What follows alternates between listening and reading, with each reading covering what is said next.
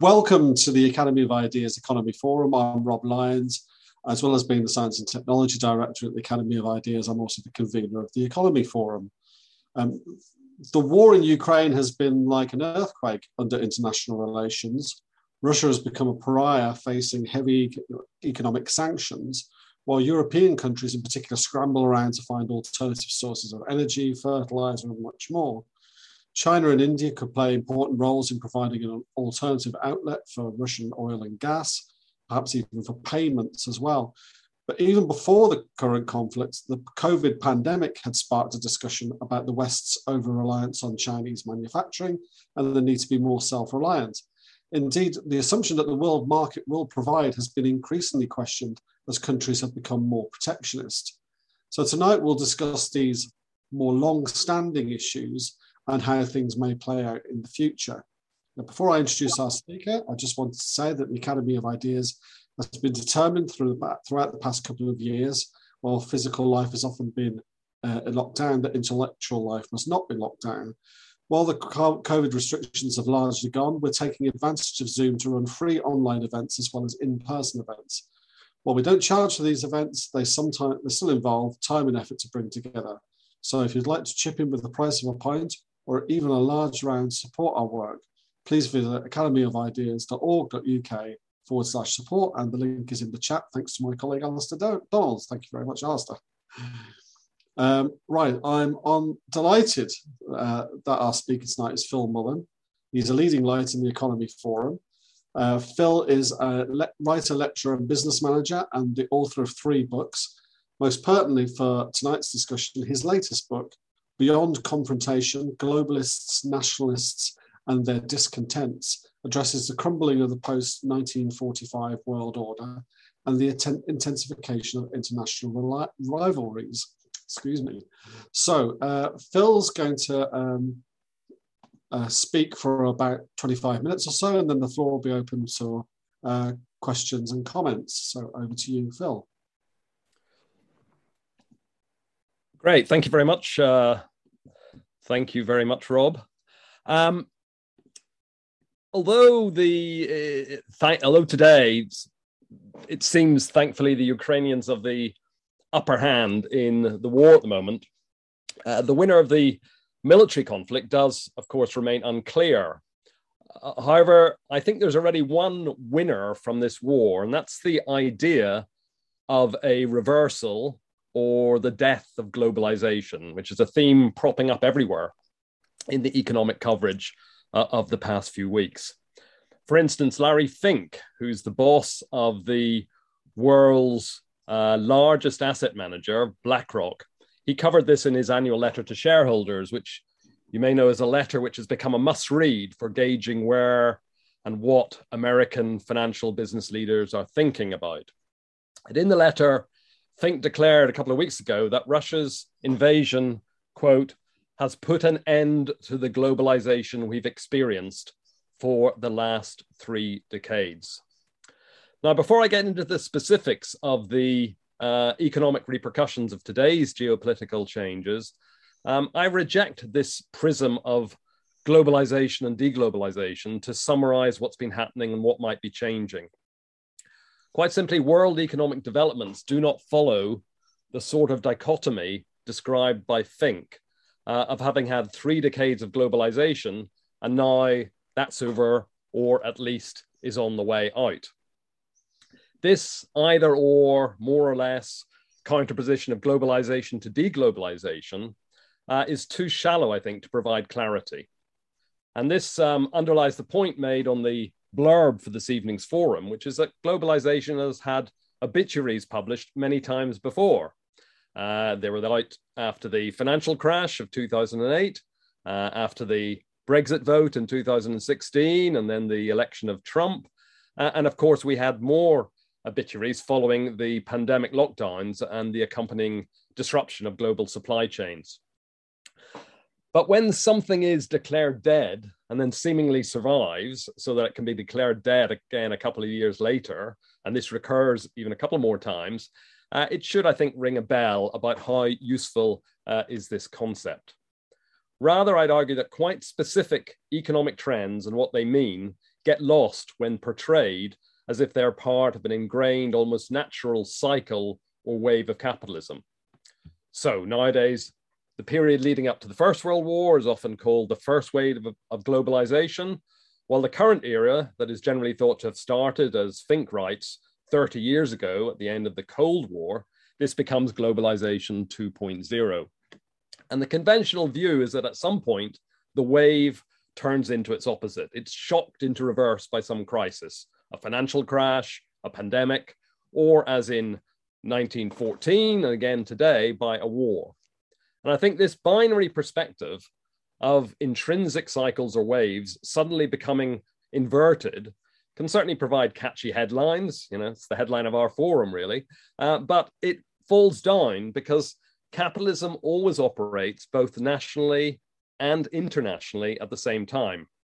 And as a result of this, economic internationalization, often equated with globalization, coexists with national economic developments, usually associated with the opposite, deglobalization.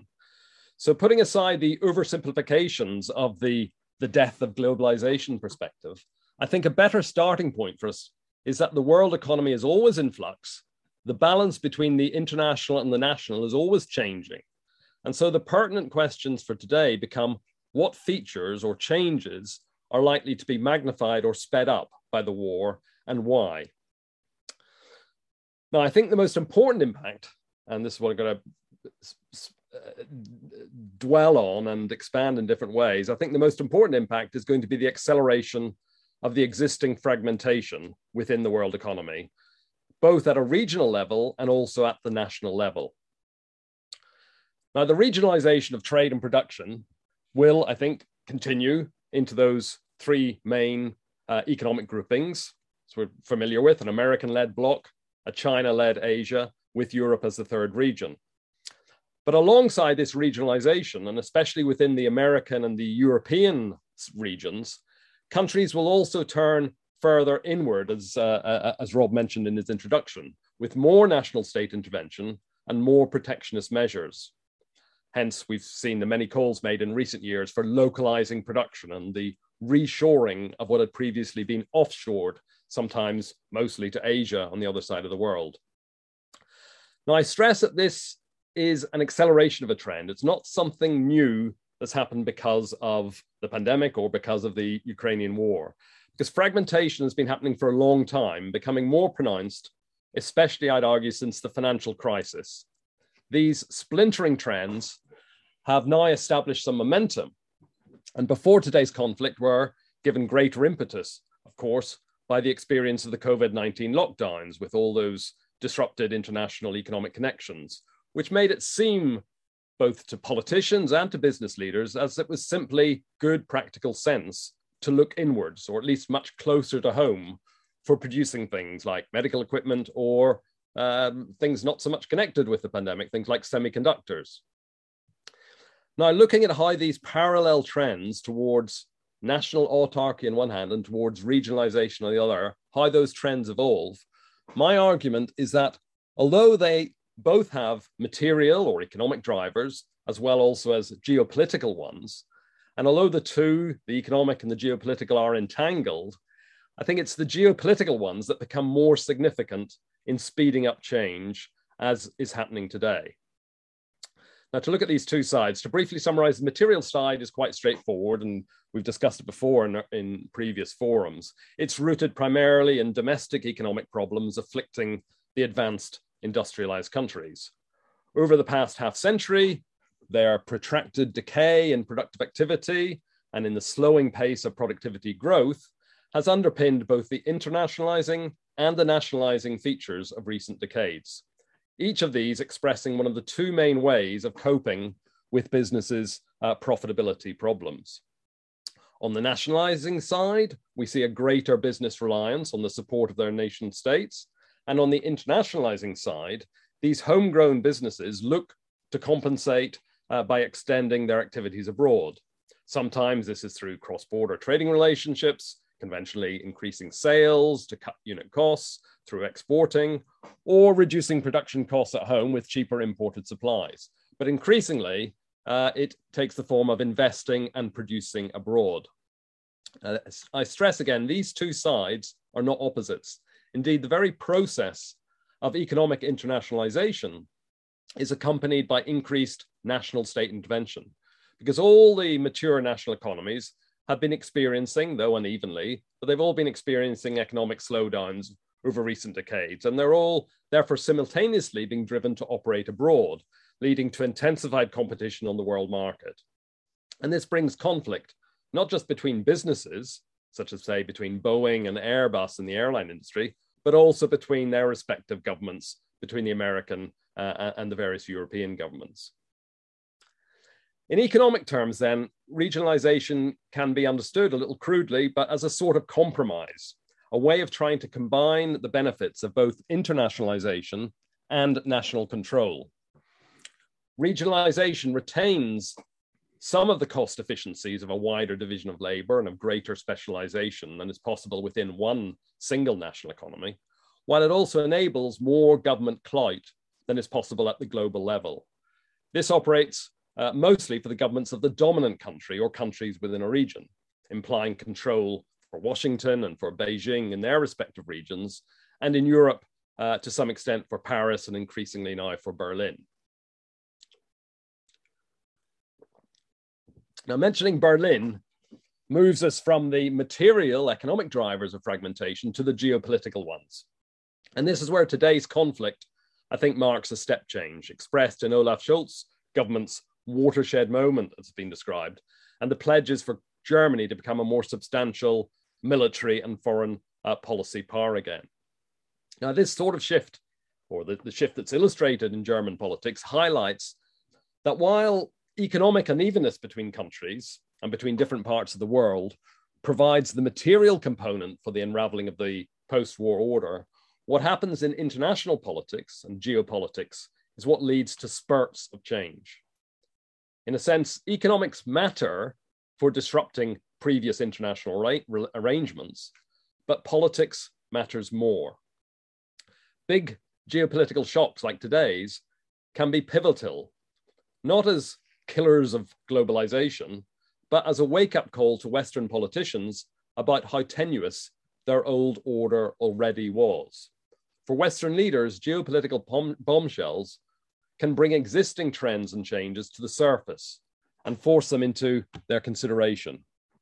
One consequence is that protectionist measures that were previously widely decried as being extreme or associated with you know, uh, isolationists like, uh, uh, like Trump, uh, these now become acceptable and in a sense normalized. Uh, I've already commented, we know that the uh, pandemic experiences uh, have already concentrated minds on economic resilience, as it's called, and self-sufficiency, and they'd already started to legitimate protectionism and, and autarky. And this war is reinforcing those existing indu- inducements towards economic self-reliance, having highlighted uh, other external dependencies of Western industrialized countries, as, as Rob mentioned, not just supplies of fossil fuels, but various vital metals, as well as foodstuffs, though the latter, as we know, is going to be a much bigger blow to poorer countries than it, it is going to be uh, to uh, uh, Europe or America. Now, all these sort of supply blockages, which are consequent upon the war and the sanctions, are genuine material issues for many Western businesses. And of course, they exacerbate the uh, uh, the cost of living squeeze, which is going to be, be, be worsening. But I'd argue that within politics, nothing, not even a pandemic or climate change, is as powerful as a, a stimulus for change as matters of wartime national security. Security concerns sort of focus the political minds in a way that nothing else does, something the Australian Prime Minister Scott Morrison captured recently when he remarked how, quote, the events unfolding in Europe are a reminder of the close relationship between energy security, economic security, and national security. In summary on this part then, on top of the protectionist state actions taken for domestic economic reasons by different nation states, it is geopolitical considerations, first through the pandemic and then by today's military and economic warfare, that have made clearer to Western governments the urgency of building uh, economic self-reliance, thereby reinforcing those existing autarkic tendencies. I'll end with three illustrations of how politics, geopolitics, economics are already interacting to encourage fragmentation, and how the Russian invasion could make them uh, even more overt. One illustration is about government and business interactions. One is about regionalization, and one is about international reserves, currency reserves. First, on cross-border, the way that cross-border competition and rivalry have been helping to tighten relationships between businesses and governments. Even the most international of businesses, like Facebook, Apple, Renault, Volkswagen, they all have a national dimension, which is institutionalized in their intrinsic connection to their own nation state. Another expression of that national and international symbiosis I've introduced earlier. As we've noted, this manifests itself in governments facilitating those protectionist trends of the past couple of de- decades, which have contributed to all those state-orchestrated tensions over trade, rules, regulations, and so on, that we've seen breaking out between regions and between countries.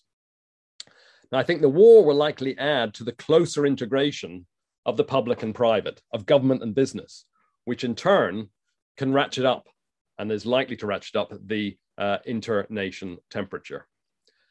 This is another reason uh, why we should not expect the recent appearance of Western unity against Russia to survive for that long. Indeed, different approaches over sanctions, over boycotting energy, what to do about Putin are already in the open.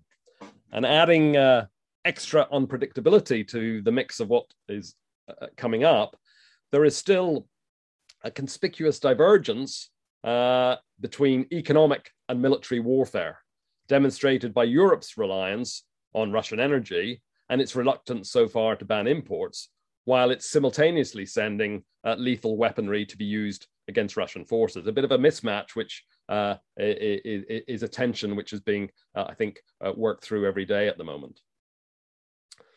A second illustration of the politics-economics fusion is that superimposed on the trend I described uh, uh, and remind us of towards economic regionalization is the geopolitical bifurcation between uh, the United States and China. Because I think whatever transpires in the coming months between the West and Russia, uh, the geopolitical shakeup prompted by this war will focus again uh, on the split between America and China. Not only because China is, of course, much bigger than Russia, but also uh, far more interconnected economically and financially with the rest of the world. The primary geopolitical antagonism, even if there's a new Cold War in Europe, will continue to be that in the future between uh, Washington and Beijing. And today's showdown with Moscow is already being discussed in some American circles as a dress rehearsal uh, for the bigger one to come.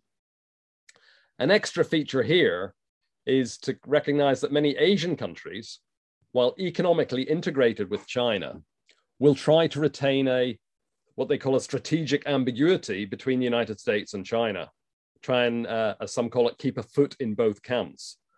So the idea of a consolidated Chinese geopolitical bloc uh, is not any time close, I don't think.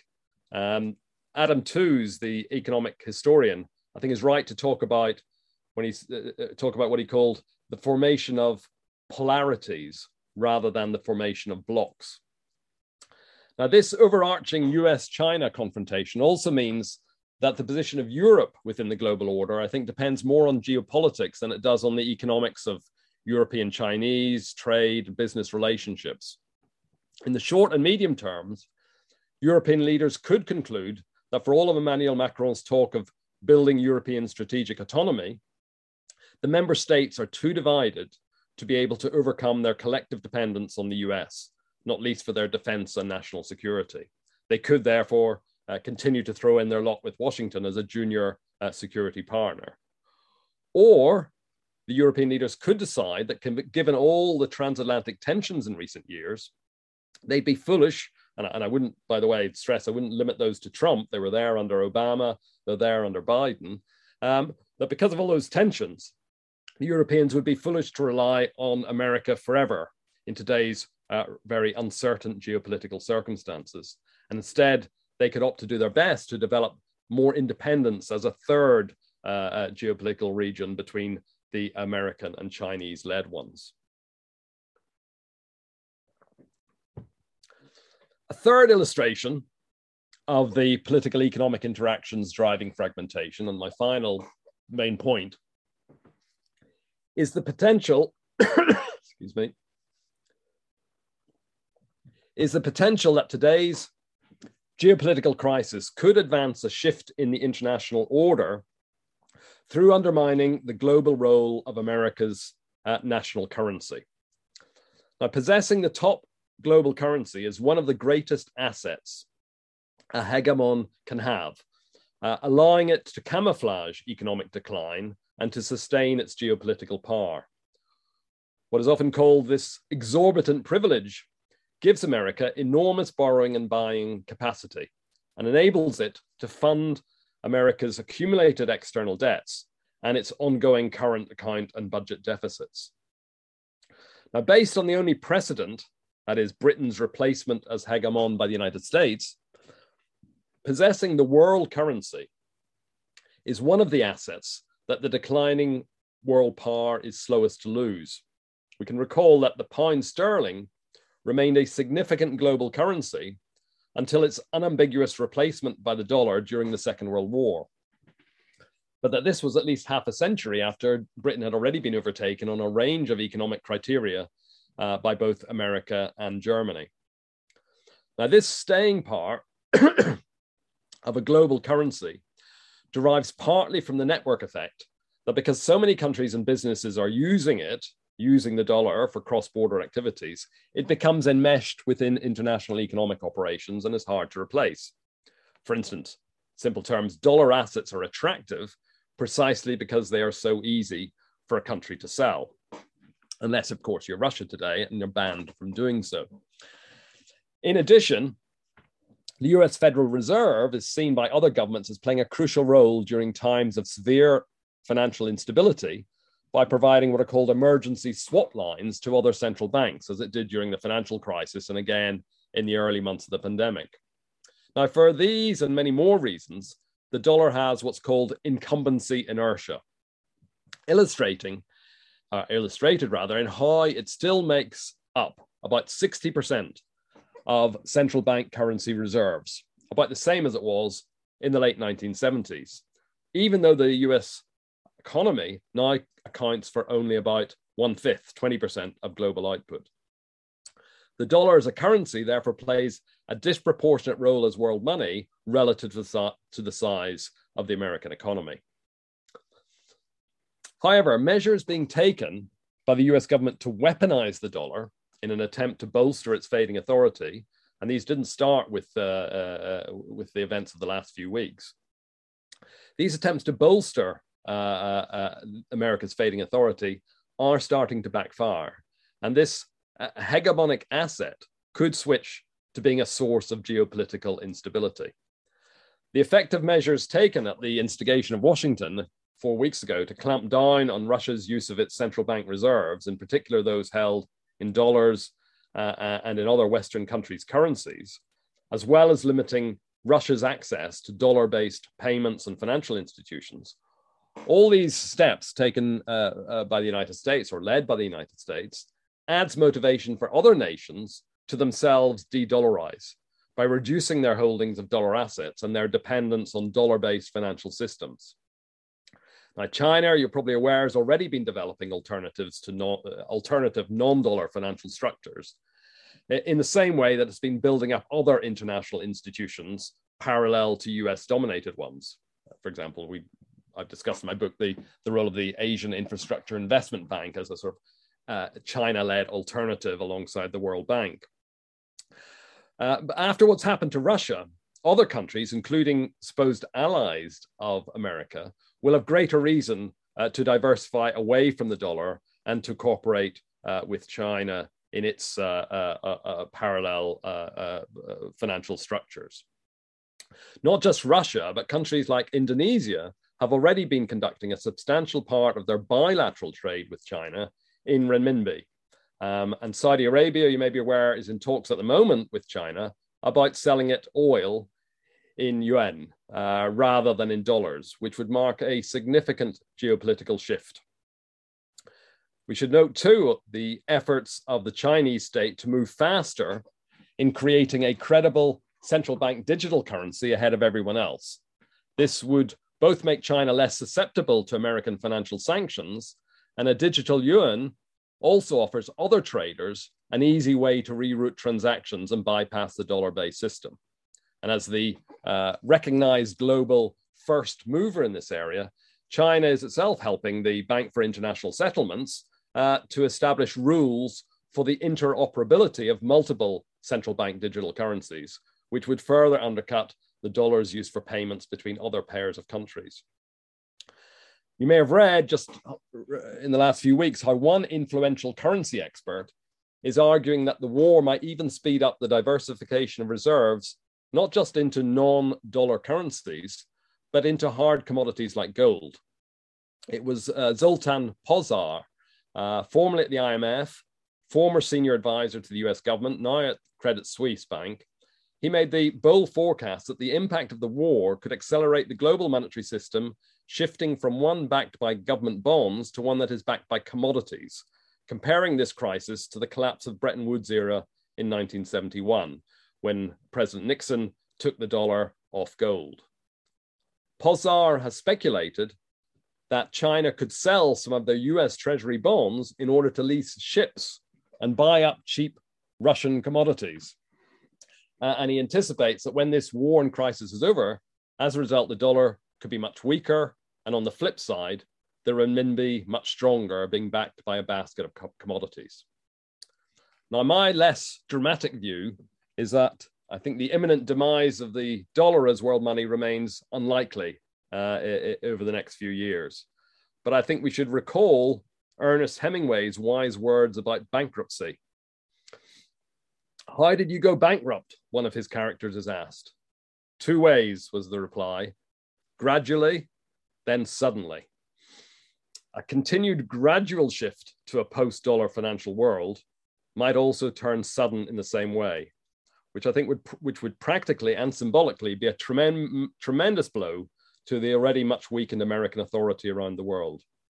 So to conclude, this scenario about currencies sees actions taken for geopolitical reasons, namely the financial sanctions on Russia, rebounding upon economics, namely undermining the global role of the dollar, which, while not the cause of Washington's declining authority, does reflect and could then reinforce its diminution, and therefore could bring forward that disorderly fracturing of the world around two parallel monetary, economic, as well as geopolitical blocks. Thanks. Brilliant. Thank you very much, Phil. That was uh, most excellent. I'll just take you off spotlight. Right. Okay. So uh, the, the floor is yours. There's an awful lot uh, in what Phil says. I'll give him a break from talking for a few minutes. Um, if you'd like to contribute, if you go to the bottom of your sk- screen, you'll see reactions and then um, put myself on spotlight. You'll see um, reactions and then you'll see raise hand. Sometimes it's still under the participants button and then there's a little uh, grey box that says raise hand. So if you've got any questions or any comments, please uh, feel free to raise your hand and, and let me know you'd like to speak. And feel absolutely free about asking basic questions. I've actually got a couple of basic questions uh, I might ask Phil, but um, let's go over to you first. So I'll take myself off spotlight and then Josephine Hussey. The floor is yours. Thank you. Um, mine is a very basic question, I think.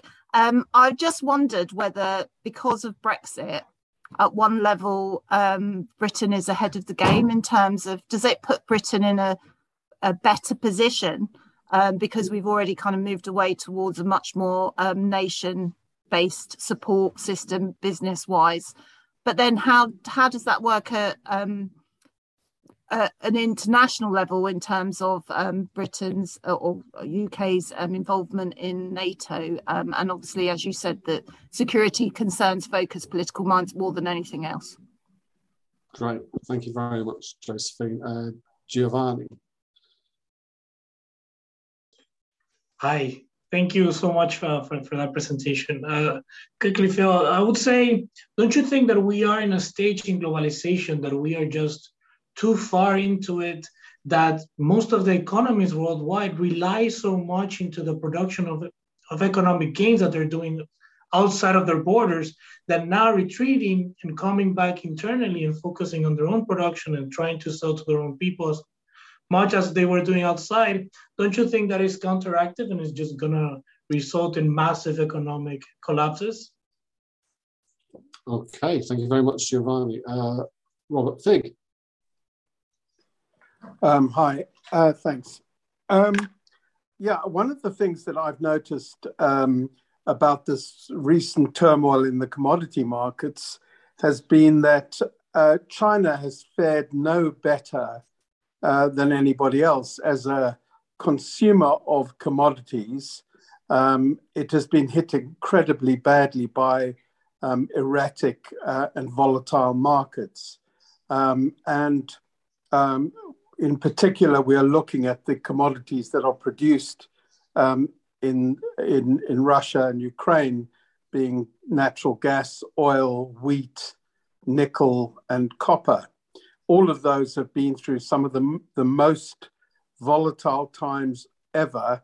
And China has, uh, as a consumer of those metals, has suffered quite badly as well. And I think that any attempt by them at the moment to try and change the terms, move, move away from the uh, dollar-based uh, commodity economy to one which is based on the renminbi would not be Um, received particularly well in the world economy, because uh, China is still seen as, first of all, its currency is not freely tradable, and second of all, um, it is extremely erratic in terms of its policy making. And I think people would look to, um, at the moment, certainly uh, offshore Uh, their Chinese investments, ma- mainly to uh, Singapore, now that Hong Kong is no longer seen as a viable alternative. So I, I'm I'm not entirely sure that um, that uh, you know I, I'm sure that China will play an, in, in an attempt to gain control over some of these markets through the use of renminbi, but I think they're going to find it extremely difficult. Okay, thanks very much indeed. Um, Now, Donald Clark had made an interesting point in the, the chat. I wonder if I could encourage him to uh, speak up. Robert, yeah. uh, sorry, Donald, are you there? Can you hear me? Yeah. Yeah, I'd like to ask about something that wasn't mentioned in the analysis, and that's uh, global uh, climate change, really, because that transcends all the arguments for me, in that it will put a brake on go- globalization. It will become what was called a globalization bombshell, bigger than any of these episodic wars. And yet, the contradiction is that we need globalization to solve the problem. And there's the rub. Okay, great. Thanks very much, Donald. Uh, Alex Cameron.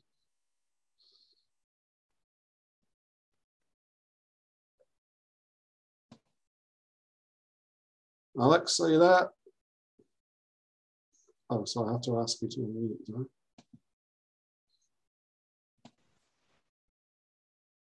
He's wandered off. Okay. Oh, there we go. I can't hear you, Alex.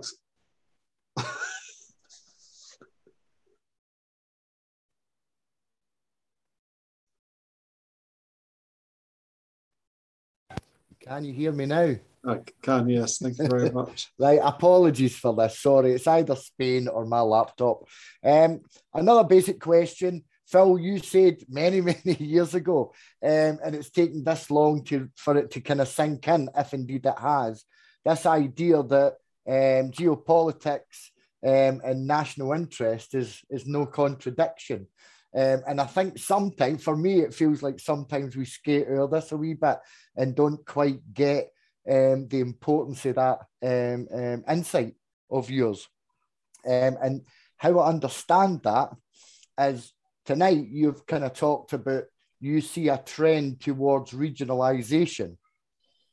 In the past, we've talked about um, how um, the U K, Britain for Europe um, as, as, as destabilising, riffing off what Josephine um, said a wee minute ago, does it not put Britain in a better um, situation, or does it not demarcate Britain, um, demarcate Britain for the rest of Europe? And I kind of just logically, I, I, I'm not sure that it does. Um, we might be witnessing a real tremor at the moment in terms of um, geopolitics, but still, I don't see the contradiction. Is it not just a moment, Phil? Right, okay, just a moment. Uh, Tony Pierce.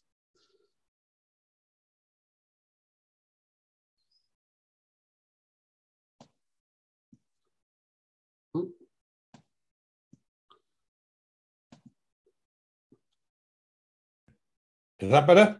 That's better. Sorry, I needed to.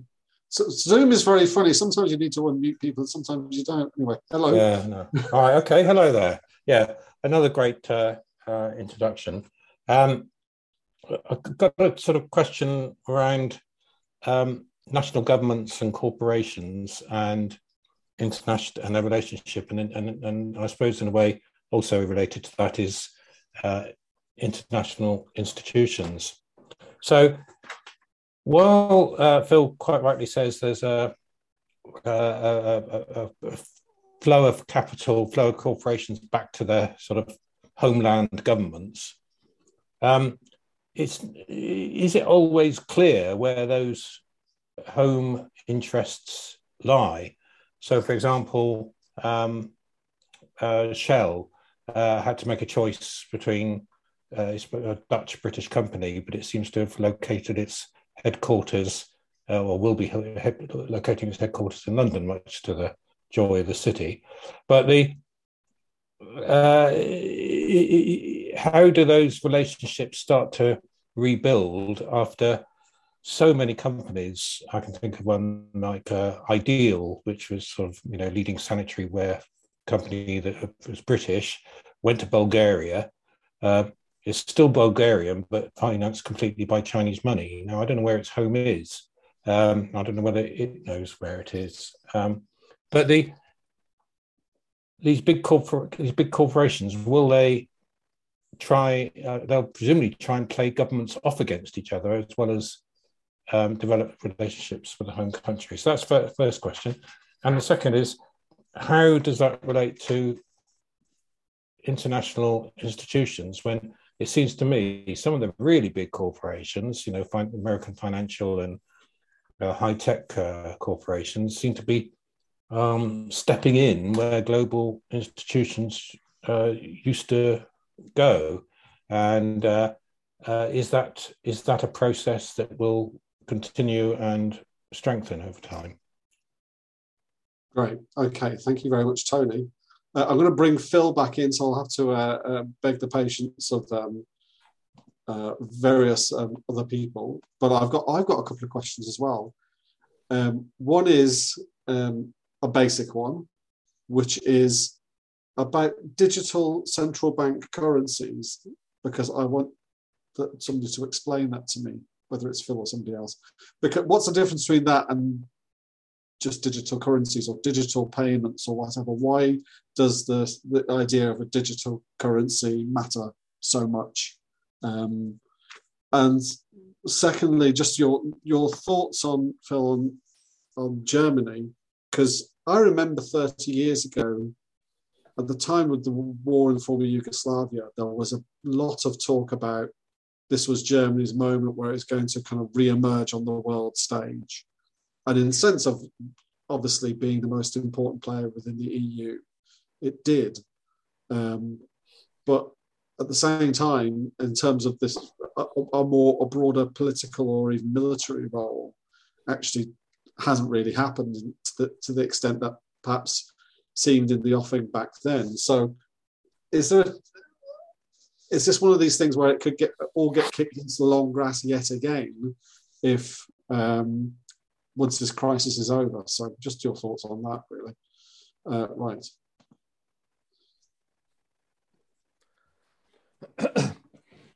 Well, uh, I suppose it's a bit of an answer to Alex's question in terms of setting the setting the framework. Is that, I, you know, could this just be a moment, by which I, I thought you meant, Alex, you know, this will just pass and we'll back to where we were, you know, pre, um, uh, you know, or early January or whatever. Well, obviously anything is possible in terms of the unpredictability of things. But what I'm uh, arguing is that uh, something like what um, uh, what Rob just reminded us of in terms of the long time it's taken for Germany to go from reunification and becoming clearly the strongest economic power within Europe um, uh, to it then um, flexing a bit more of a, an international geopolitical role. You know, it's taken an awful long time to do that. And I think that's indicative that I think this perspective, which uh, is associated with the perspective of globalization, but is also a general perspective of post-Cold, the idea of post-Cold War stability, that things were really the best of all possible worlds for, for, for the West. You had the, uh, you know, a, a, a, a, a moral uh, triumph against the evil Soviet Union. Uh, you had relative uh, economic stability. Uh, you had apparently, you know, the um, the vanquishing not of of uh, inflation. You had apparently we'd achieved uh, an ability with central banks to be able to have this sort of great moderation period, as it was described. Uh, and that uh, was seen to be happening within the uh, economic and the geopolitical sphere, that everything was relatively stable. Clearly, Yugoslavia was a bit of a, a, a, a interruption to that, but that managed to be that managed to be over, overtaken or over, overcome.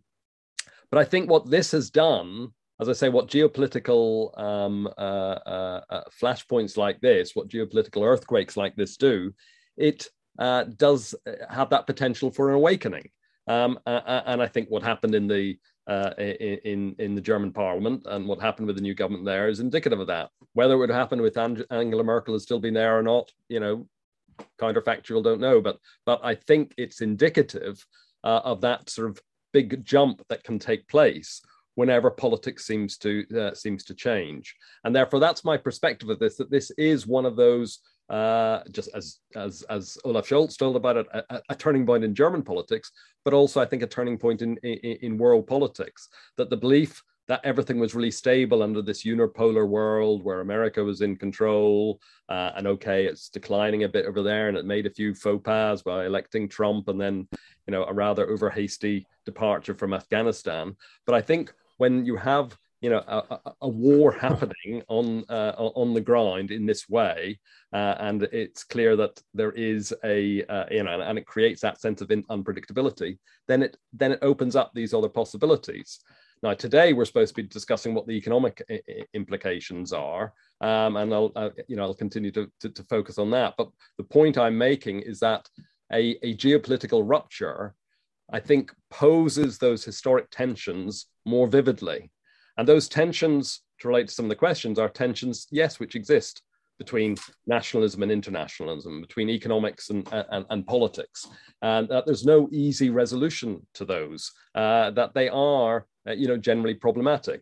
I mean, Giovanni made the point that, you know, can, couldn't we say we've gone too far toward, down the road of globalization, that there's just too much interconnection uh, at the moment to be able to, uh, for, for that either to reverse or for that not to be entire, very, very problematic if uh, uh, uh, either countries or companies attempt to uh, go back to their national base alone, if they really try to put into practice their uh, sense of uh, self-reliance and uh, uh, economic autarky.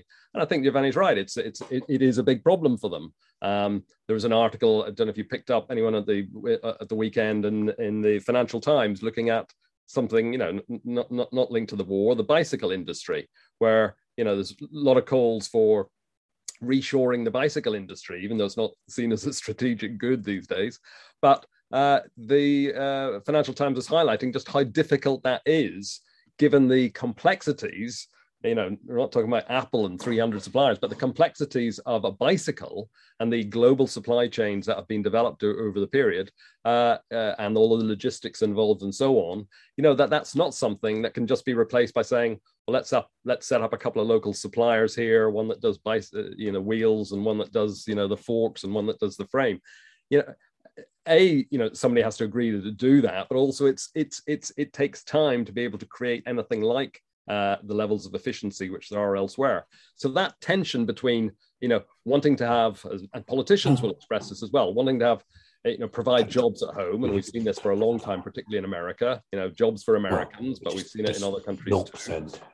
Um, uh, as opposed to, well, okay, you can set up a uh, Uh, say a domestically based bicycle industry, but are you going to be able to sell any of those highly uh, high cost bicycles to anyone else in the world? So there's a, a playoff between uh, uh, competitiveness and creating a few jobs at home. So that is very problematic, and generally stuff I've written before saying that I'm very dubious that reshoring uh, can take off uh, because of that. Uh, but it is that tension between the two, which I think is is what we got to look out for and, uh, and explore.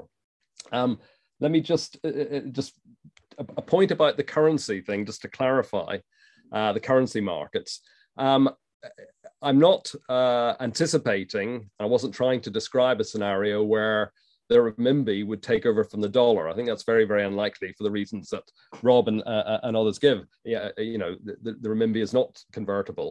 What is more likely, and this is interestingly, if you if you if you want to pursue the discussion about the currency markets, Barry Eichengreen is probably the, the world expert on it.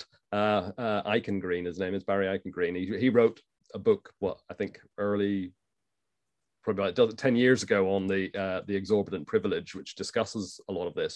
But he's still writing this, and and he charts what is likely, more likely, he thinks, and he and he talks about a stealth, a stealthy erosion of the dollar, because he points out that uh, while I said the uh, the dollar's role in uh, international currencies has stayed pretty much the same as it was since the seventies at sixty percent, it has gone up and down since then. And Barry Eichengreen concentrates on where it was twenty years ago, when the dollar was at uh, seventy percent of international currencies. So he says, well, like, if you look at that last twenty years, there's been a ten percent decline.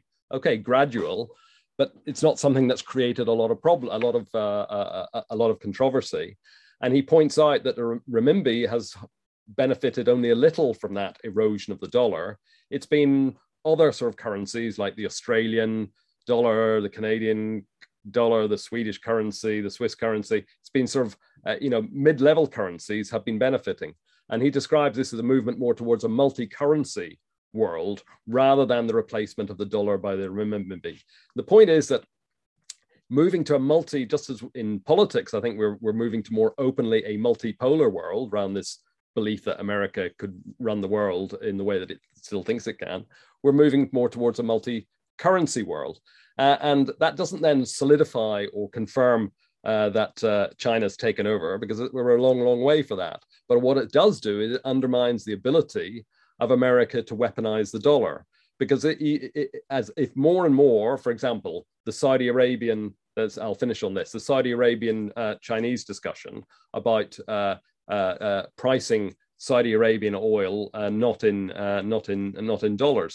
Well, that, you know, creates a very different dynamic then in terms of the relationship of Saudi Arabia to to uh, the United States as well. The ability of the United States to leverage its uh, uh, its currency authority in a sense becomes steadily eroded, and and it's it's that sort of gradual process which I think could be accelerated, not to a culmination of something completely different in in six months' time, but it's a it's a it's a trend which can be accelerated because of this greater openness which is thrown up by the repercussions of the uh, of the Ukrainian war.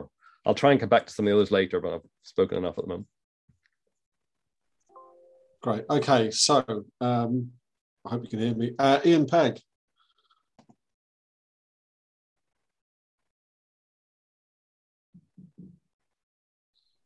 Hi. Uh, sorry, sorry, I can't do the video. Uh, quite a, a very basic question. I'm glad Phil mentioned bicycles, though. Uh, the, there is, a, as in the difficulty of reshoring, and I think the what's happening in Ukraine has given a boost to those who argue for uh, bringing industry home, because it allows them to put it in, in the framework of security and resilience. But there are real difficulties with that in the in the way that Phil and others have suggested. And I also think the, the way the elitists to suggest the only way forward is to undermine the international uh, connection. All right, okay. I, I didn't catch a lot of that, I'm afraid, Ian. Maybe if you could stick that some of that in the, the, the chat, because the connection wasn't great. Um, Hilary Salt.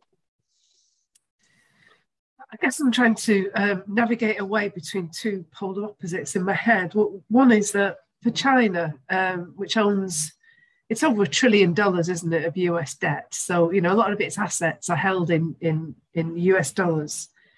So on that, that level, it feels really um, uh, against its interests for China to threaten uh, the dollar at, at all. But then a kind of polar opposite. If you if you just imagine China even just margin selling um, U S debt, um, so you know big fall in not just U S bonds but Western bonds, I guess. Big big rise in interest rates, which you know is is accelerated still still more by inflation, which puts a lot of um, Western companies under an awful lot of pressure because they're very highly leveraged. They've got loads of debt in them. Um, and that kind of leads to a kind of collapse of, of Western industry, which kind of feels like that's in China's interest. So I, I was just trying to kind of navigate in my head, you know, where where, where does that leave China in terms of its it, its best card to play? Okay, great, thank you, um, uh, Peter. Um, yes, um, it's interesting. Do you think there's much difference between uh, manufacturing and internet? It's interesting. I was reading a book, you know, and the author's in one country, the sub-editor elsewhere is printed in the third thing. And it's interesting that for all we talk about manufacturing onshoring, certainly internet's going the other way. There's also the issue of raw materials. Uh, moving on to supply chains, certainly I, th- I think there's a general consensus that supply chains need to become more resilient, probably less reliance on just-in-time, more buffer stock. But it, could that the solution to that be actually to have uh, duplicate suppliers in different countries, which is still uh, globalization, but um, just more resilient globalization? Um, a couple of thoughts. One, I was thinking, is it feasible to sort of have strategic three D printing plants? These things question about intellectual property, because uh, who actually owns the things that are going to be done? And in fact, the whole issue about intellectual property and who's going to um, own, own, own, own the property. And the last one was regionalisation. I think of the the U K, the idea of the U K leaving uh, um, the, the the E U was going to look abroad, which is fine. If you look at Asia, what worries me is how steady Asia should be. There are parts of Asia that are probably fine, other parts less so. This whole business, what really is going to have the issue? Because you've very much China on the one hand and lots of um, other countries on the other hand. I'd be interested in, in your view on that. Right, thank you very much, Peter. Uh, Daniel Benamy. Okay, can you hear me? Yeah. Great. Uh, I, I thought Phil's framework was extremely useful. I completely go along with it, but I think I'd be a bit more cautious on the German Uh, transition, the watershed or Zeitenwende, the kind of turning point in Germany and its significance, because I think we can only really say in retrospect whether it has or will be a big shift.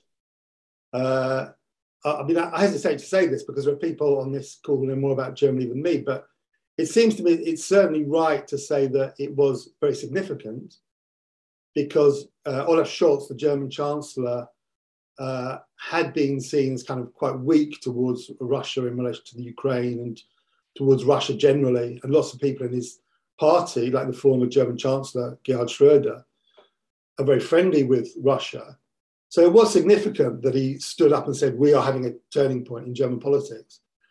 Uh, but I think in retrospect, you've got to be a bit careful about saying how significant that is, because as people, including Phil and Rob, have already said, you, you saw tentative moves after the end of the Cold War for Germany to play more of a role. So in relation to recognising Croatia as a separate state in the former Yugoslavia and sending German troops abroad, which was a taboo after the Second World War. But also in terms of what's going to happen, I mean, uh, Scholz talked about bolstering Germany's uh, spending, military spending to over two percent of G D P. Uh, and bolstering the army. But will he do that? I mean, maybe. Uh, it could be, and that would be significant. But pacifism is very entrenched in German politics, so you may find it difficult to do that uh, in practice. Uh, I mean, that's speculation. One thing we know for certain that he hasn't done so far, and which would be very significant from an economic perspective, is to get rid of Germany's energy transition. So, you know, there's a very big emphasis in Germany's energy policy on uh, having a kind of transition to green energy. And theoretically, you could have said, okay, well, now our priority is to make Germany more self-sufficient in energy and to not wind down nuclear power stations. That could be a real priority. But that didn't change. That stayed the same. So uh, I'm not saying that the, this turning point won't be significant, but I think it's, we can't really say for sure now whether it will be significant or how significant it will be. I think it will have some significance. Uh, and just one other very briefly example along these lines, thinking about it in retrospect, it's interesting that the Clinton administration already in the uh, two decades ago, almost, was talking about, uh, sorry, the Obama administration uh, was talking about a pivot to China. So in other words, it was already clear that China was becoming an economic competitor to the U S. So in order to do that, uh, America was talking about trying to contain China strategically. So uh, Hillary Clinton and the Obama administration, they were talking about pivot to Asia. But then they got bogged down in wars in the Middle East, in Iraq and Afghanistan. Now they've got bogged down in a war in uh, Europe with the Ukraine, at least, I mean, not directly involved, but in terms of being preoccupied with it. So that kind of imperative of the pivot to China, they're finding it very, very difficult to do, even though they talked about it uh, almost twenty years ago now. So I think Phil's uh, Hemingway quote about gradually and suddenly is very apt, that you do kind of see these gradual shifts and then things suddenly happen. But I think it's hard to be sure of their significance, except with the benefit of hindsight, which clearly we don't have yet in relation to the uh, Ukraine conflict. Great, thank you very much. Uh, Johnny. Yeah, hi. Yeah, great introduction, Phil. And um, I think I, I actually uh, agree with you, Daniel, as well. I was thinking about crisis theory, you know, the, the idea that the, the shape that's always driven is like a slope, and you're in your go-kart and you're going down the slope, and you see the cliff edge, and then you try and brake, and then you you're left it too late, and you crash over, uh, you know, and then you dust yourself out, and as you're walking up, you realise you'd actually lost control way further up the slope. You know, you were already too late before you even saw the cliff edge, and you can only do that in retrospect. And that's like that's like crisis theory works, isn't it? That's the crisis model, and I think that's what we're talking about here, isn't it? Because you can you you you you don't you can pick up these little tags along the way. But it takes a, it takes sometimes it takes a sort of a, an external shock, like COVID has done to, to the retail sector. The retail sector was already dying or was going through a massive transition. And then COVID comes along and just forces that issue. Well, because you look back and you can see what was happening. Just another point, talking about these, the, one of the differences that we have these days, uh, it, it the, I was thinking about the, the Google versus Australia, uh, not cricket. Um, the... the um, Because when when Google were when they got into a kerfuffle with the, the Australian government about uh, paying royalties to local newspapers and for, for streaming news and stuff like that, Google just threatened, threatened to to pull just pulled pulled out of all all those streams and, you know, destabilize a whole lot of people's economic models. Quite a minor incident in its own way, but once you looked at it and you thought about it, you thought, yeah, what happens if they just shut down Google Maps for Australia? You know, we, we, we, these these international companies, these multinational companies, um, own huge amounts of our infrastructure or control huge, huge amounts of our infrastructure, which we couldn't easily replace. Um, and, you, you know, the, the, the Google Maps is, is as important to, to water delivery in the U K and probably in Australia as the water companies are, because that's how people get to the pumps and, ma- and maintain them. And that's all our telemetry is done. I just wonder whether one of the one of the sort of resonances from this is that we're going to start seeing people, when we say it's re, you know, drawing stuff back in, trying to to to recover some of those those uh, vulnerabilities that people have got to um, to to the, the power of these completely uncontrolled, uncontrollable uh, international uh, multinational organisations. Right. Thanks very much, Johnny. Um, useful little thing going on in the chat. Ian's just been clarifying his comments earlier because we couldn't really um, hear them very well. Um, was um, uh, about um, the difficulties of, of um, reshoring and the, the, the costs involved. And he ends with a, a very interesting question about there's nowhere a discussion of the possibility of a, of a new viable world order. So that maybe that's something that Phil could come back to towards the end, whether there's what possibilities there are for for that um, to happen. Um, now, James Woodhousen has been waving virtually at me, so um, without being able to put his hand up. So, James, the floor is yours. Yeah. Good. Um, well, uh, great performance by uh, Phil. Just in your article, Phil, um, you distinguish between an earlier phase of financialization and debt with a later, more recent phase of state intervention. And I think you were referring to this when you talked, I think, about the fusion of state and capital, really, in the most recent years, um, and a more aggressive policy.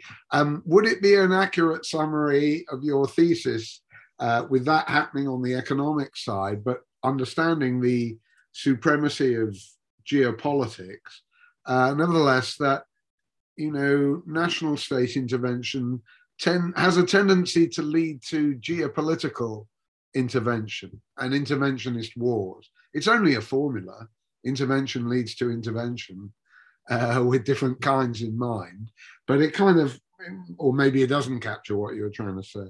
The second thing is, I do think um, Robert Figg and my own entirely amateur compared with Robert's interest in commodities, mining, um, lithium, cobalt, and all that sexy E V stuff. Uh, I do think we need more work on all of that question, and um, would be delighted to work with Robert on that. I just want to urge that commodities nowadays include Taiwanese chips, uh, because if you can't get them, you can't have a car, and you can't, in a hurry, have an iPhone uh, and stuff like that. Uh, obviously, there's a Foxconn dimension. But so commodities for me, including agriculture, not just minerals, uh, although Russia is extraordinarily strong in all minerals, I can give you a table. All goes back to Mendeleev, I reckon. Um, you know, commodities, we need a nice, uh, sorry, Rob. Uh, you know, that, um, we need a nice all-embracing definition, although we understand that chip production is not the same as food production or uh, lithium production. Um, just while we were on chips, the thing that I think most went unnoticed was the, I think, continuing collapse of NVIDIA, the American chip company, and its attempt to take over ARM Holdings to, for twenty-five billion quid. That attempt was rejected by the British government or, or blocked on national security grounds. That's new in show business, I think. I mean, obviously, there have been tiffs before, like with Suez and Westland and all of that stuff. But when you're talking chips, it rather underlines it, that if, you know, NVIDIA is not allowed to take over ARM by, uh, by the British government on a kind of Committee for Foreign Investment in the United States, CFIUS kind of basis, that is a new stage in uh, protectionism. Just an end note, Rob, or a coda. Um, I always used to look at the Reshoring Institute uh, in America for the reshoring numbers, which were always what the trade union movement would call derisory. Uh, and looking at the most recent thing, the website no longer carries the numbers quite that it did, but the projection for twenty twenty-one in America, the projection for twenty twenty-one was one hundred thirty-eight thousand jobs being reshored. Now, I, I'm with Phil. I do believe that the new tensions, you know, like to do with commodities, you'll have more mining in America. They're already talking about that, and Robert will help us on that. You will get some kind of acceleration of reshoring, but that would be from a very low base. You'd have to do ten million a year, really, to jobs, or at least one million a year, to make a difference. one hundred thirty-eight thousand, even double or triple that, not going to do it. Great. Thanks very much, James. Right, I'm going to bring in uh, Phil. Lots and lots on the table. Yes. Oh, oh, I've lost you. Can anybody else hear Phil? Sorry, Sorry. Can you hear me now? Okay. Yep. Yes, good.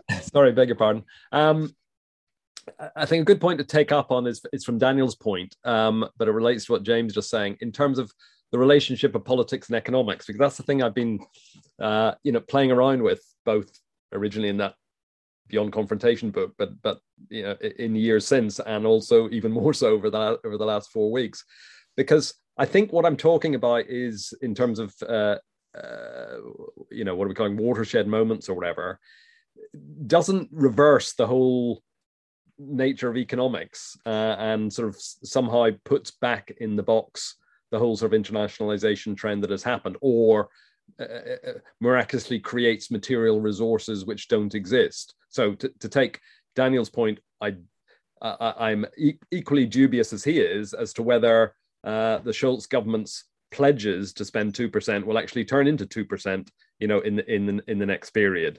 Uh, however, the very fact that Uh, you have, you know, uh, German politicians talking about uh, we were naive to believe that uh, interdependence would be a stabilizer, you know, that is, you know, they're admitting that they were, you know, caught, captured by that old idea that uh, uh, economic independence leads to peace, you know, because we're so dependent on, on Russia.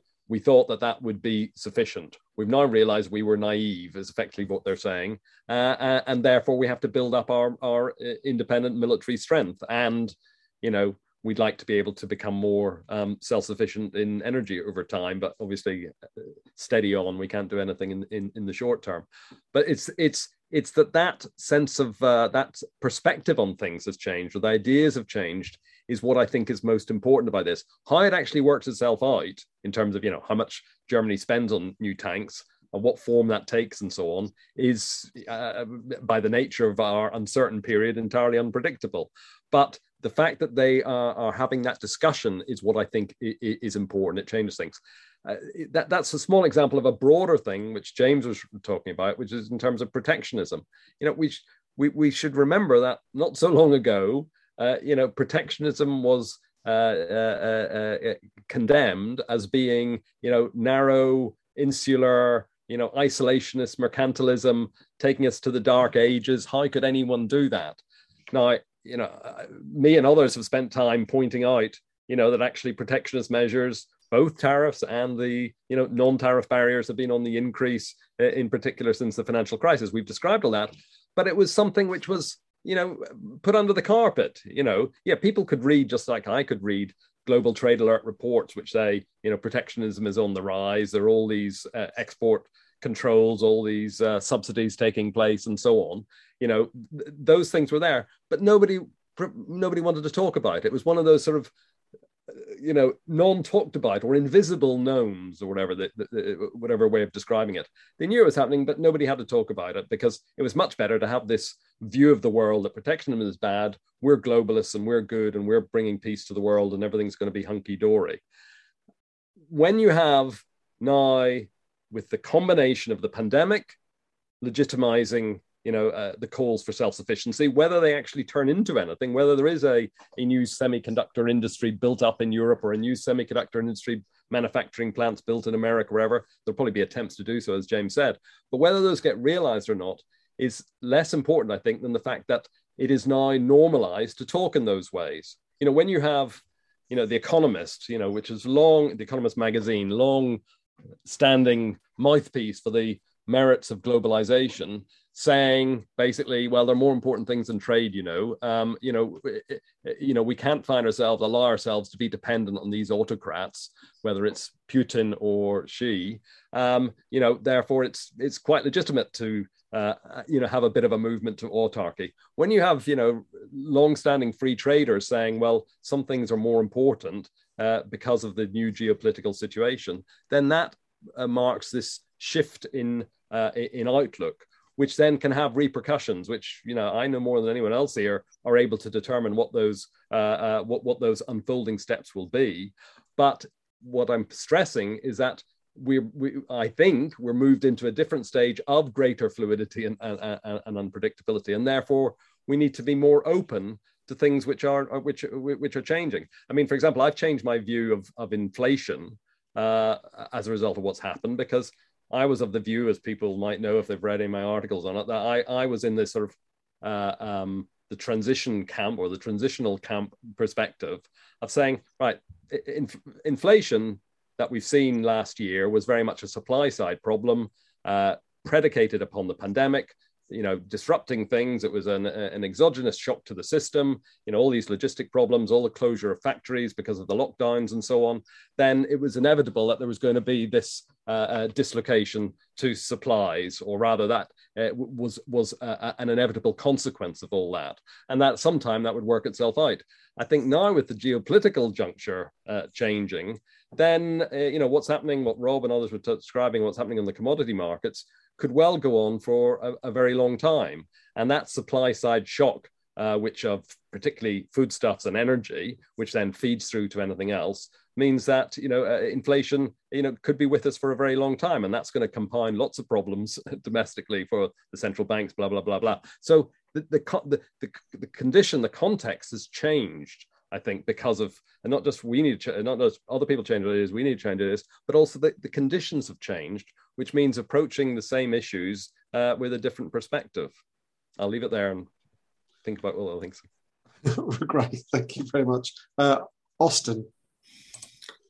Uh, hi, um, hopefully my signal holds out. Just very quickly, in terms of these kind of changing perspectives, changing conditions, obviously China's had this kind of autarkic uh, mentality for the last seventy-five years about, you know, after the Second World War, making sure that it had enough grain, enough uh, stocks to uh, be self-sufficient in case it was ever attacked or isolated, uh, or, or it actually isolated itself, didn't it? So it was a self-protectionist measure. Um, but I'm just interested in the in the shift in protectionism from, like you were talking about, in terms of like market controls and, how, and tariffs and, and all the rest of it, into the more kind of suspicious globalization conversations with Huawei, you know, where it's not so much that, you know, this is a imposter external uh, um, uh, business going to infiltrate our market and take our jobs, et cetera. It was more, can we trust them not to steal our secrets and be spies in the camp? And I just wondered whether there was, I mean, like you say, seeing things differently in terms of war, in terms of how we now see um, uh, competitors, much more on a political rivalry rather than necessarily just on a purely economic market rivalry. Uh, just if you got any comments on that, hopefully that made sense. But in terms of the um, the the way China's operating, I mean, ten, twelve years ago, I think the state-owned enterprises within China were around about eleven to fifteen percent of the economy, of G D P, and now they're forty percent and rising. Um, and that kind of con- consolidation with the state Um, actually, you know, bringing um, bringing the private sector, which has now been allowed to flourish, um, they're kind of capitalizing in both senses on that. So you have things like Alibaba, Jack Ma, who was, you know, hidden away for three months, uh, secreted away. They've taken two hundred fifty billion dollars off his uh, stocks, uh, which they've just incorporated within the within the state.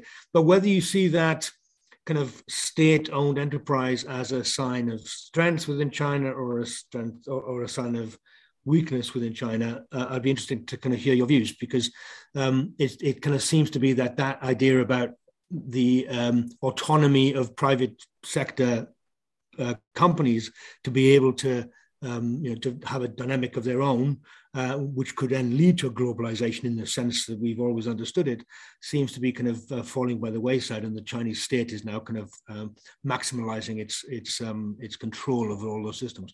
So do you see that as, because I do understand that China is biding its time, it's not ready to kind of take control over anything yet. It hasn't, it's not been on its radar for quite some time that it's going to be the world leader or, you know, take over a global economic uh, dominance. But it's, you know, it's in there in, in part of its kind of agenda. But I just wonder whether you think this is being hastened, or whether you think that, uh, you know, that the China is still playing softly, softly, and the state-owned enterprises is just part of its kind of developmental strategy. I hope uh, my signal held out there. You're looking very painful, so maybe you, maybe it didn't make sense, or maybe you, you missed some words. But anyway, there you go. Okay. Thanks. Well, that was fine. Um, I, I'm just, there's a bit of an interesting discussion going on over in the chat again. Um, Penny Lewis has raised the point about zombie companies, which is something of a, um, something you've raised numerous times in the past, Phil. And what happens to them? I mean, is that going to uh, does have the state have the resources now to do the kind of um, support that's kept those uh, companies going? Um, and Hilary notes, you know, with rising interest rates, maybe that's going to tip some of those companies over the edge. So, um, what's the sort of national uh, economic impact of, of the things that have been going on at the moment? I'm going to take James Woodhousen because he was angling to get in, and then Robert Figg. So, James, you had one other point.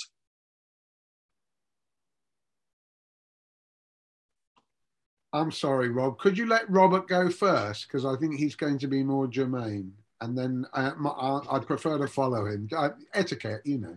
Uh, okay. Robert. I'm, I'm not too sure about being germane. I, I, I thought it was British, actually. Um, no, I, one of the things I wanted to talk about was um, uh, the role of the Chinese state in, in recent events.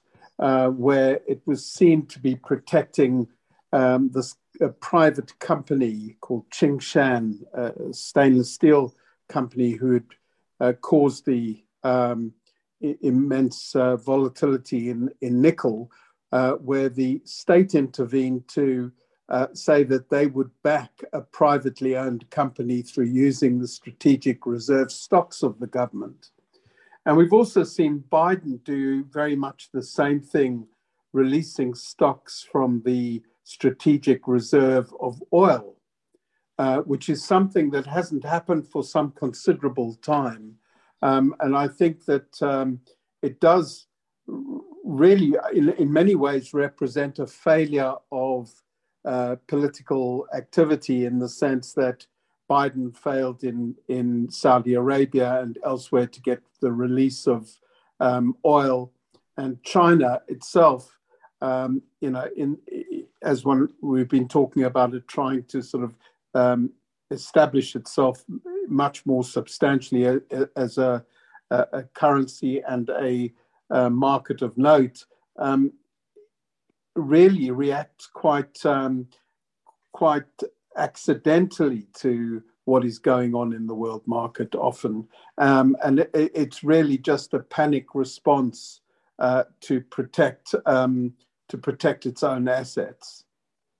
Um, and I, I, I do think, though, that um, there has been a significant um, relaxing of international tensions as a result of uh, the um, The, the duties that were imposed by Trump and others to protect the North American steel and aluminium industries. I think that um, those have been lifted uh, in many ways. And um, um, so I think that what's happened in Ukraine has led to a much more dramatic change in the, in the way things are done at the moment. And they do tend to be very reactive rather than policy-based. Thanks. Right. Um, James, and then Patrick, and then I'll come to uh, um, Phil to round things off. So, James Woodhousen. Well, it, it's just a it's just a, a footnote, Rob, if you can hear me. Yeah. yeah? Um, I omitted to uh, mention nuclear. Now, on Thursday, the government's going to make a, not a white paper, but a big announcement on energy security. And uh wind and nuclear are obviously ideal for the sort of autarkic uh, direction in which we are headed to the extent that we are. Um, what's interesting about that, just by the way, is that um, as early as two thousand thirteen, the endlessly anagrammable Fatih Birol, uh, who always makes a cameo at our discussions on energy, he was elected to the I E A, and that was apparently on quite a pro-nuclear ticket. After that, in two thousand thirteen, the I A E A and even the I P C C, uh, plus the E U, were all coming out in favor of nuclear much more than before, well before the Ukraine crisis. So again, you've got a Phil-style trend that was going on, which was totally exacerbated by what's happened. At the same time, it's worth noting that in COP twenty-six, nuclear was the spectre at the feast. Nobody was banging on about nuclear.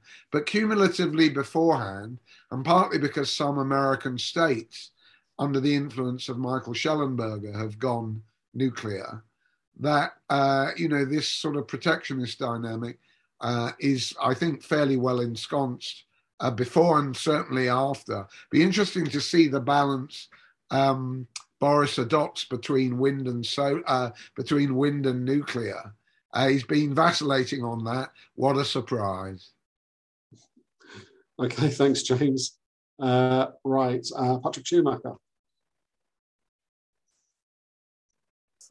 Thanks, guys. So I just want to make a few comments on, I mean, picking up from Austin, where he sees the, let's say, the the world, the realm of the economic becoming ever more politicized, moralized, in context with China in particular. Um, I think it's very important to note that, and it's quite risky and dangerous for the U K, for U K businesses, what's going on. So first of all, yes, the the in China, the state-owned companies gaining more ground. Uh, most private big companies are getting more and more controlled by the Chinese government, and the um, relative strength and power of market force in China are being restrained. Um, but I also want to talk about the overall feelings in the Chinese educated, uh, let's say, straighter middle class, um, and the whole atmosphere uh, is one where, where it's quite tricky, where they're very prone to watch out how Chinese are treated, uh, prone to boycotting whole industries, whole companies. And uh, so it's very risky for U K business who are very much becoming dependent on China. First of all, the way the U K is gung-ho about uh, the, the the anti-Russia, the sanctions, uh, you know, the uh, war crimes and indicting Putin, and the new level of sanctions, I think, is very, very carefully observed in China. And and, and there's a lot of companies who came out, uh, you know, demonstrably withdrawing from Russia. And I think there's that's very, very much noted. And I feel, I mean, I have some ears, I'm kind of eavesdrop in some of the uh, educated Chinese uh, news groups and media. Uh, there is there this is a kind of polarization. Um, first of all, also remember that the, for the last two years there wasn't a single white or European face inside China, so it beca- there's becomes much more isolated. Although a lot of business going on with respect to our industry. Um, More and more, there is degrees of protectionism with respect to international companies.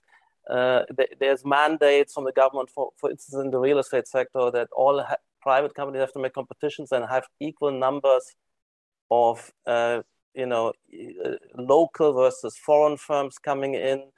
That the uh, that the uh, when that when a foreign firm picks up a job, it can only go up to fifty percent of the fees. So it's it's. But then again, I think what's very important to see the, the mood uh, uh, where the Chinese, uh, you know, internally, people who are studying abroad are becoming seen as traitors. Uh, there's a lot of attention to if, if P- Chinese students are abused. Uh, in um, there's a totally heightened sensitivity. It's difficult for us to perceive this kind of level what the Chinese government has been able to foster, this level of nationalism and nationalist Uh, identification. You saw it, I saw it the first time very viscerally in two thousand with the Olympic Games when there was boycott, boycotting. So these are also very risky and dangerous situations for a lot of U K business. So, and, and it's true, it gets highly, highly politicized.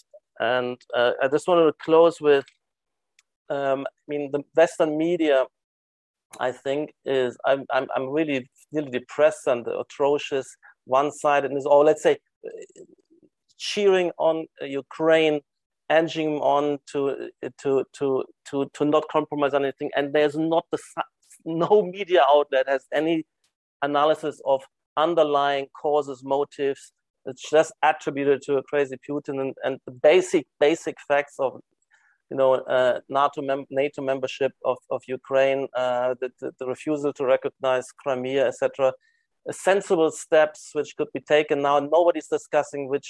what are the concessions which we essentially made. I should have discussed it at day two or three. And instead, we are we have we are having enough sunk costs, and even literally saying, how can the Ukrainian now give, make any concessions after all this suffering? So they're just they're just pushed into into an into an impossible situation, uh, pushing pushing on pushing on, and I think it's absolutely irresponsible. Uh, where the of course the Western country NATO will never touch Ukraine in terms of membership of the BARP, although it promises having live, live border conflicts. Anyway, I just want to say this is hugely depressing and frustrating. The media are absolutely, and I, you know, except for Spike, a bankrupt and and and off the chart uh, demagoguery. Okay, thank you. The world in five minutes from Patrick. And Chinese, China, China. And I'm watching a lot of Chinese international broadcasting where they're. From day one, had a very, very balanced and, and, and a proper analysis of the historical circumstances which brings to this point. And by the way, of course, there's nothing which could ever, you know, justify, and I'm also condemning the, this invasion, by the way, of course. Okay, right. Okay, so on that uh, note, uh, so Phil, um, there's way too much on the table for you to cover, so just pick out the, the, the highlights, whatever. Yeah. Well, uh, thanks, Patrick, for that. But I, I won't comment on those things. I mean, I, I have sympathies with a, a lot of what you're saying in terms of the, the way that the West has has been using this uh, uh, conflict for its own, uh, uh, uh, seen this as a possibility for itself to morally rehabilitate itself. I think that relates to um, Josephine's question right at the beginning of the discussion in terms of uh, Britain's particular intervention. I think, uh, uh, Josephine, you're right to talk about uh, uh, the the the.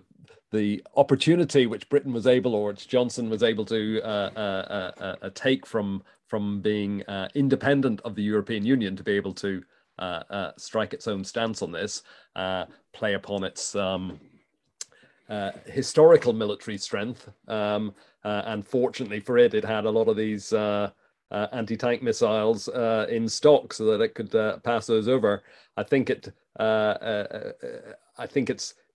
I would imagine what Britain is seeing is a possibility, not so much of expressing how global Britain will work out, but an opportunity to try to uh, align itself with its old partner, America, and see that it can be a, you know, a, a helpful li- lieutenant to the United States. And to the extent to which it can do that, that, that uh, allows Britain to continue to do its sort of punching above its weight situation. It doesn't obviously resolve any of the problems. Um, uh, and, you know, I'd be very, if, if the war is to go on for a long time, I think we'll find that those stocks of British munitions uh, will very soon run out because uh, uh, if you recall, we've already got one of the smallest armies. I don't know, James will probably be able to tell me, smallest army since beginning of the nineteenth century or something. You know, uh, uh, its its abilities to actually turn its uh, um, its militaristic posturing, which I'm sure would be uh, a, a term Patrick might use, into reality, is, is sorely materially uh, uh, uh, diminished. But anyway, leave that to one side. I think just on the domestic side as well, or perhaps trickling on from that, as to that discussion about the zombie companies and so on, I do think that this, um, I do think what Hillary said on this, that it, it, that could be one of the uh, one of the Um, byproducts. Uh, Hillary said in the chat that, uh, you know, it could be that interest rates are going to rise further and faster than had been anticipated. I think that's another one of those situations where we moved into a different uh, context, a different framework.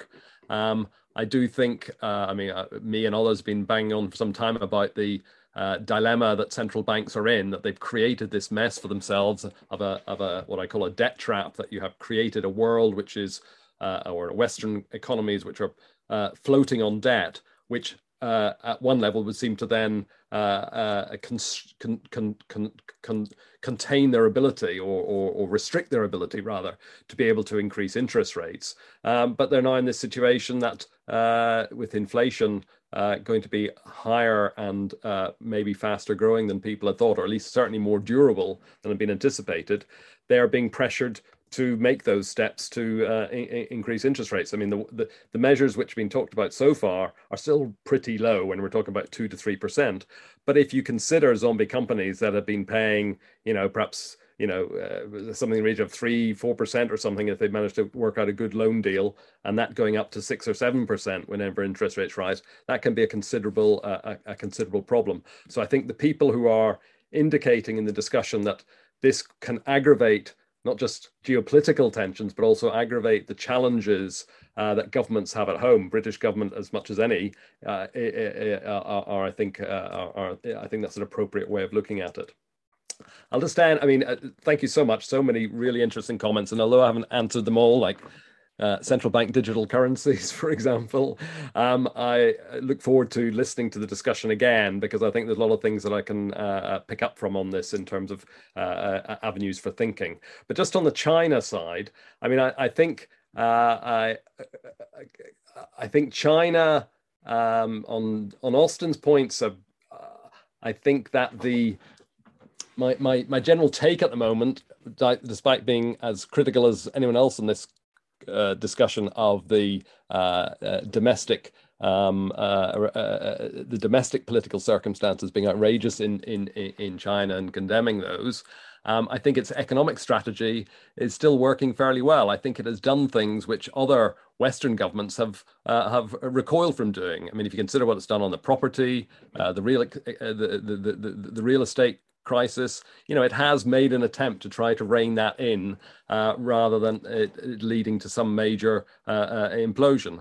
I think in relation to its, one take I have in relation to its control from the center on the social media companies there, um, partly I think that's is linked to their uh, uh, more single-minded focus on developing the industries of the future, the, the the five G, the A I, the quantum computing and stuff. I think they thought a little bit too much of their resources was going into a bit flaky stuff um, uh, uh, of social media and e-commerce and so on. And I think they are wanting to focus their uh, scientific, technical, technical expertise and so on, on the areas which are really going to make a difference in the future. And I think Uh, well, it's very difficult from the outside, but from people I read who I respect or I think have got a good track record, it does really seem that China is powering ahead on those industries of the future and are on a par with, if not ahead, of uh, uh, uh, of the United States. Uh, and that is something which I think is uh, is going to provide a material uh, underpinning to uh, what I was talking about in terms of the geopolitical bifurcation, which could be accelerated by this. I think one thing just to say to look out for to end with is, is um, that uh, tension between politics and economics as it affects, say, the American government and American businesses uh, in, in relation to China, uh, because, uh, you know, a very a large number of, of important uh, American businesses rely enormously, and European businesses, I should add, rely enormously on the Chinese market and on Chinese production. Um, I think it was Patrick who made the point about, you know, a lot of British, a lot of Western companies pulled out of China, pulled out of Russia, uh, and it was a striking phenomenon that uh, there was so much of this what they call self-sanctioning that. Uh, Western companies were doing a lot more than their governments were asking in terms of pulling out of Russia, uh, uh, an expression of what people have correctly dubbed not so much corporate social responsibility as corporate political responsibility, which is a, an expression of that sort of whole uh, uh, politicization of business that we've seen in recent years. Uh, but I think pulling out of China is a very, very different situation to pulling out of Russia. Um, uh, and if you think of a country like, uh, sorry, a company like Volkswagen, I was reading, you know, one half of its global profits come out of its Chinese Uh, operations. You know, it's phenomenal. If you look at Apple, if you look at Tesla, if you look at, you know, fin- big financial institutions, you know, BlackRock, I was talking about, you know, Larry Fink talking about the end of uh, the end of globalization. Very interesting in his letter about uh, to shareholders from BlackRock, uh, big long letter. China does not get a mention at all because BlackRock is quite big in China. It sees that as part of its future. Uh, similarly, Goldman Sachs, Morgan Stanley, so all the big names, the money is still within China and sees that as the future. And yet, if uh, if the uh, the presentation of the world's new order as being between democracy and autocracy is what firms up through the aftermath of this war, then that's going to put that relationship of businesses allying with the enemy, allying with the evil empire, allying with the evil autocracy uh, under a lot of strain. So that's, I think, one thing that we should be looking out for, just how American business and the American government who have this symbiotic relationship uh, uh, are going to be able to negotiate that. It's going to be a, a difficult one. As far as what China should be doing, I think uh, Austin's right. They should sit back and see how this works out, because they're relatively in a in a in a in a, in a, a, a strong position at the moment, and uh, they've got no no reason to rock the boat over this. Uh, they should uh, you know look after which they're doing better than others. Look after their own national self-interest, which they seem to be doing. Anyway, thank you again for all the comments, and I will follow them up. Thank you. Uh, thank you, Phil. And now it's time for the always unsatisfactory um, Zoom round of applause for our speaker. So thank you very much, Phil.